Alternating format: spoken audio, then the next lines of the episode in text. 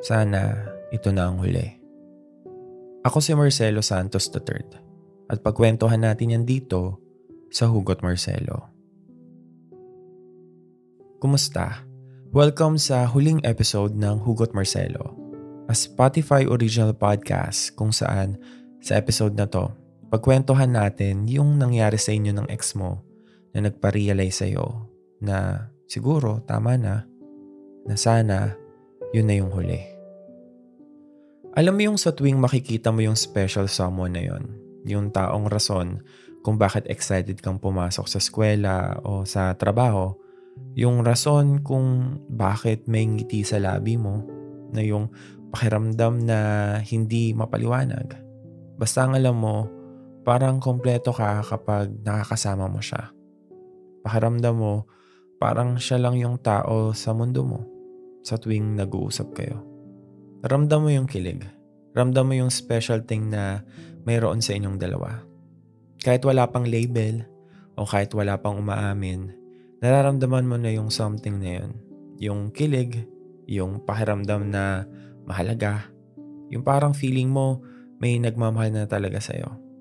Hanggang sa magdarasal ka sa Diyos at hihiling na sana siya na yung para sa'yo talaga na sa kabila ng heartbreak na naranasan mo sa mga nakilala mo noon, hinihiling mo kay God na sana ito na yung huli. Na sana siya na yung pang-happy ending mo. Pero paano kapag yung taong hiniling mo na sana kasama mo hanggang dulo ay naging rason kung bakit parang gusto mo nang bumitaw? Paano kung sa pagmamahal mo sa kanya, sa paghangad mo na sana siya na nga nagpipikit mata ka na lang sa mga red flags na nakikita mo at ng mga tao sa paligid ninyo. May nag-message sa akin. Sabi niya, Kuya Marcelo, ilang beses na akong nasaktan. Marami na rin akong heartaches na nalagpasan. Relasyon na pinaglaban, pero sobrang sakit lang. Yung sakit na nakakamanhid na. Sabi ko sa sarili ko, kapag nag-fail pa rin yung relationship ko ngayon, ayoko na. Hindi na ako susubok ulit. Sumuko ako after 100 times na nagpakatanga talaga ako at dinisregard lahat ng red flags. Kasi sabi ko noon, kaya ko naman eh. Mahal ko kasi siya eh. Kaso, hindi ko na kinaya eh. Hindi ko na talaga kaya. Dumating na ako sa puntong naawa na ako sa sarili ko. Naiisip ko kung may nakalagay ba sa noo ko na sige lang, saktan niyo ako, mamahalin ko pa rin kayo. Kasi bago ako pumasok sa isang relasyon, alam nung partner ko yung pinagdaanan ko eh.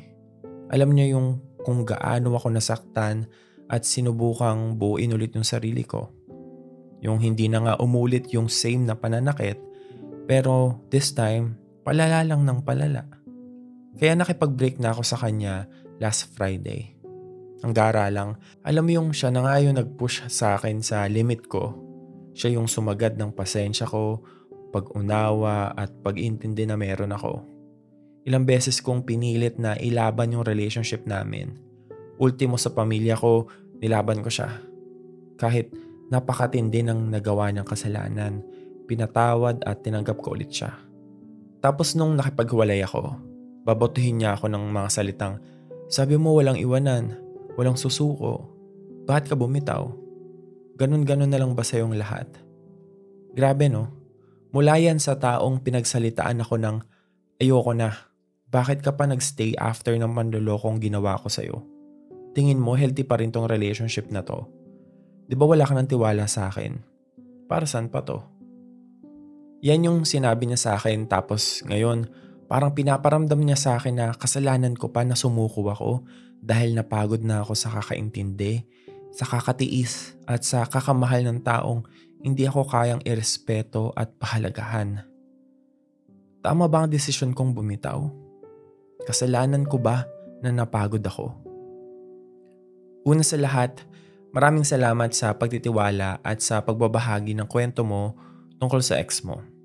Hindi ko alam kung gaano kasakit yung naranasan mo pero yung dumating ka na sa punto na sumuko ka na sa kabila ng pagiging bulag mo sa mga panluloko ng ex mo, sigurado akong nasagad ka na nga. Sure akong nasaktan ka na ng malala. Maraming nagsasabi na hindi mo naman kailangan bumitaw agad eh. Na kung talagang mahal mo yung tao na yun, paglalaban mo siya. Nasasamahan mo siya kahit sobrang sakit na.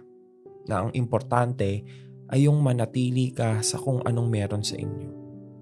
Sasabihin din ng iba na you have to stay kasi sayang eh.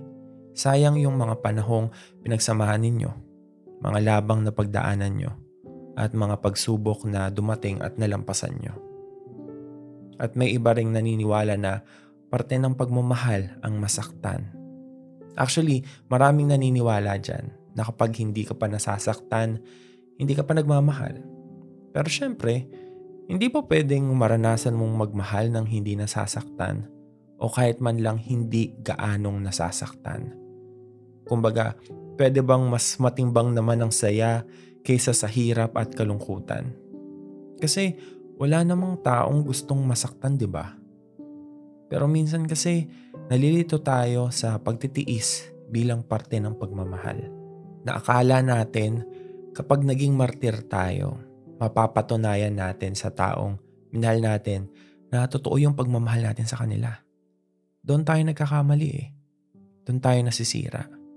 I mean, wala namang perpektong relasyon, di ba?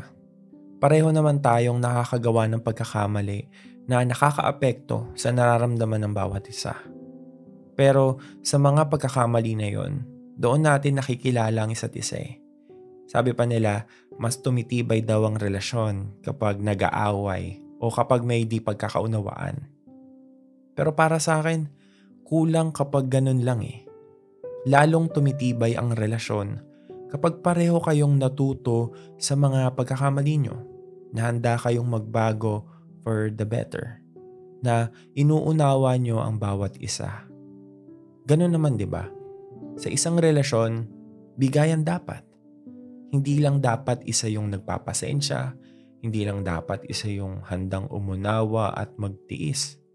Kasi kapag paulit-ulit na lang talaga nangyari, kapag nagiging toxic na yung relationship nyo, kahit ilang pagtitiis pa ang gawin mo, kahit ilang okay lang yan at kahit ilang baka magbago rin siya kung yung tao na yun ay hindi handang tanggapin ng kamalian, hindi handang makinig, at hindi ka na pinapahalagan at nire-respeto, hindi na magbabago yun. Baka ganun na talaga siya. Baka hindi na talaga kayo para sa isa't isa. Kung tatanungin mo ako kung tama ba ang desisyon mong bumitaw sa relasyong ikaw na lang ang sumasalba, oo ang sagot ko. Tama yung desisyon mong umalis na sa relasyong unti-unti kang inuubos.